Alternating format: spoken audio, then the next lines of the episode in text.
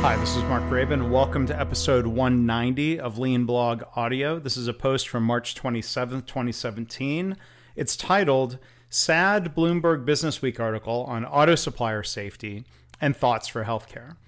Now, a few of you out there in uh, my blog community um, sent me this article. You were correct to think I would be interested. It is titled, and it's the cover story from Bloomberg Businessweek, Inside Alabama's Auto Jobs Boom. Cheap wages, little training, crushed limbs.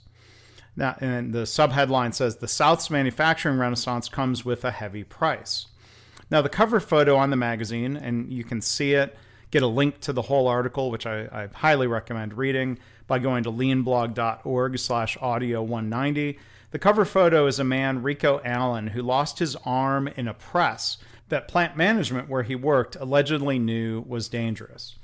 Now, from the article, as a summary of the horror stories from auto plants in the southern United States, it says, quote, the files read like Upton Sinclair or even Dickens. Now, I remember reading Sinclair's book, The Jungle, in college, and I was appalled that safety could be so abysmal in the meatpacking plants of the day. That book was published in nineteen oh six.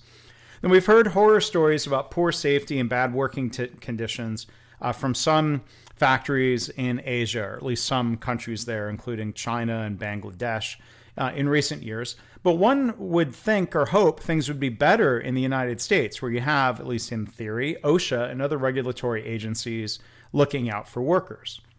But I guess that hasn't been the case in the new and, and mainly non-union factories of the South.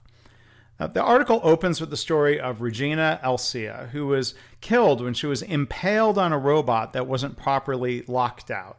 She worked at a factory run by Ajin, U S A, in Cusetta, Alabama. They are a South Korean supplier to Hyundai and Kia.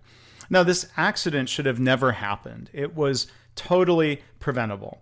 I mean, hell, even in my horrible G M plant twenty-two years ago, they had a proper, what we call, lockout-tagout program.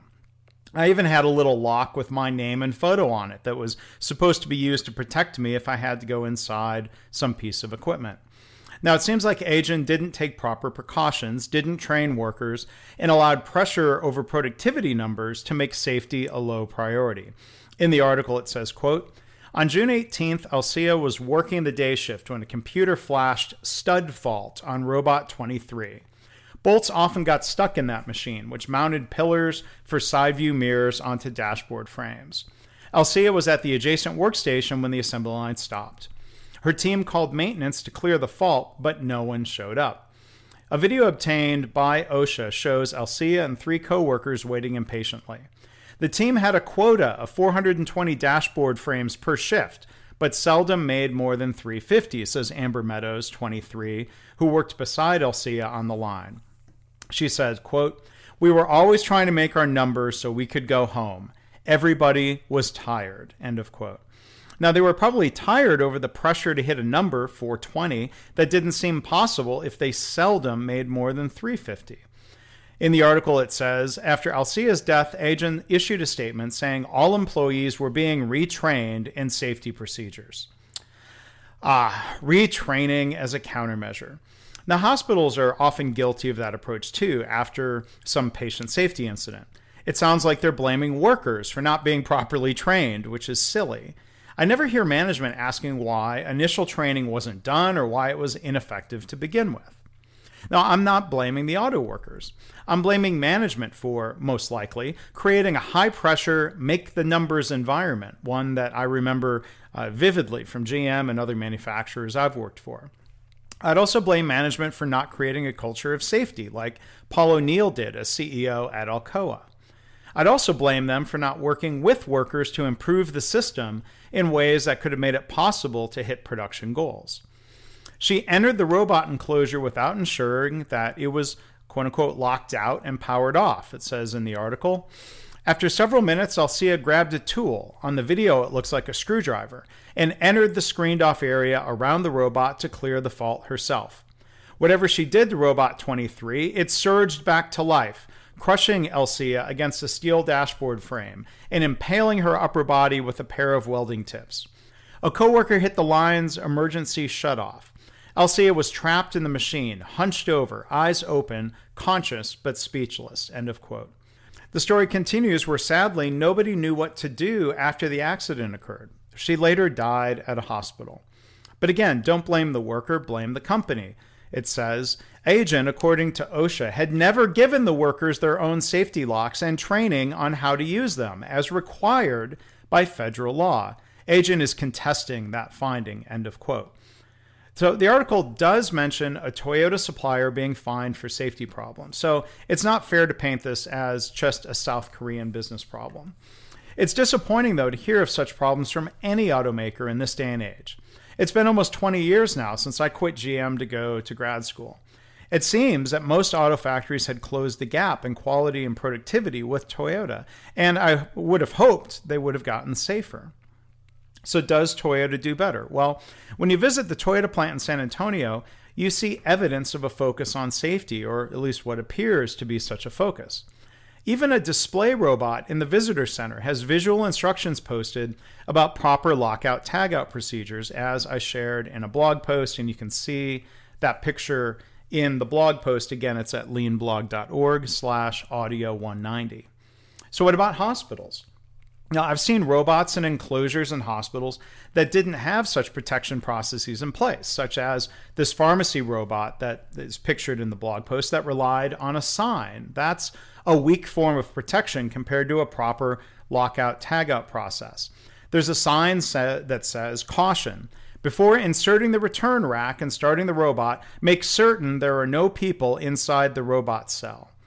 Now, I remember asking at this uh, pharmacy about a lockout tagout process, and I don't remember the pharmacy leader knowing what that was.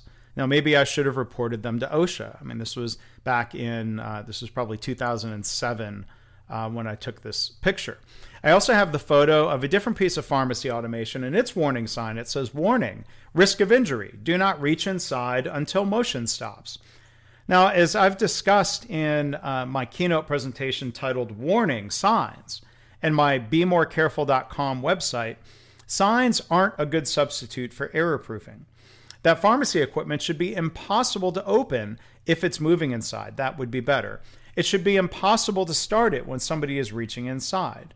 So factories don't have an, a monopoly on poor safety practices. Now, nobody was killed or injured in these pharmacy robots when I was around, but that might mean they were lucky. They both seemed like an injury waiting to happen. So how do things like this happen? Well, the Bloomberg article points out many management and culture problems that can lead to safety problems and harm, including pressure to hit unreasonable production targets.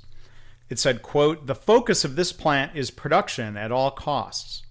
Employees working long hours and lots of overtime, not receiving proper training. Carmakers, quote, squeezing suppliers too hard on price, delivery performance, or financial targets. Maintenance managers, quote, being too busy to write up proper lockout procedures. Ignoring known safety risks and near misses," it said, quote, "upper management knew all that," meaning the safety problems. "They just looked the other way. Not respecting and listening to employees," as one said, "they don't pay you no mind. They just want you to work." Now, are hospitals ever guilty of any of those bad habits or mindsets? Sometimes, and, and that's sad. That's sad too. I guess there's a reason that Toyota, while not perfect, feels the need to talk about respect for people, which includes a focus on safety, not just in their own plants, but for their suppliers. As ThetaCare C E O Doctor Dean Gruner says, if you can't do something safely, you shouldn't be doing it at all. And you can um, see a blog post I've linked to where he talks about this. Why is it so hard to get factories or hospitals to focus on safety as a primary goal, going beyond lip service? I've linked to an article talking about hospitals, patient safety, and the need to really make that a top priority. So I'm curious, what do you think about this article about safety in factories these days, um, safety in hospitals for, for patients or staff? Um, if you'd like to read more, um, read the Bloomberg Businessweek article and comment. Uh, please go to leanblog dot org slash audio one ninety.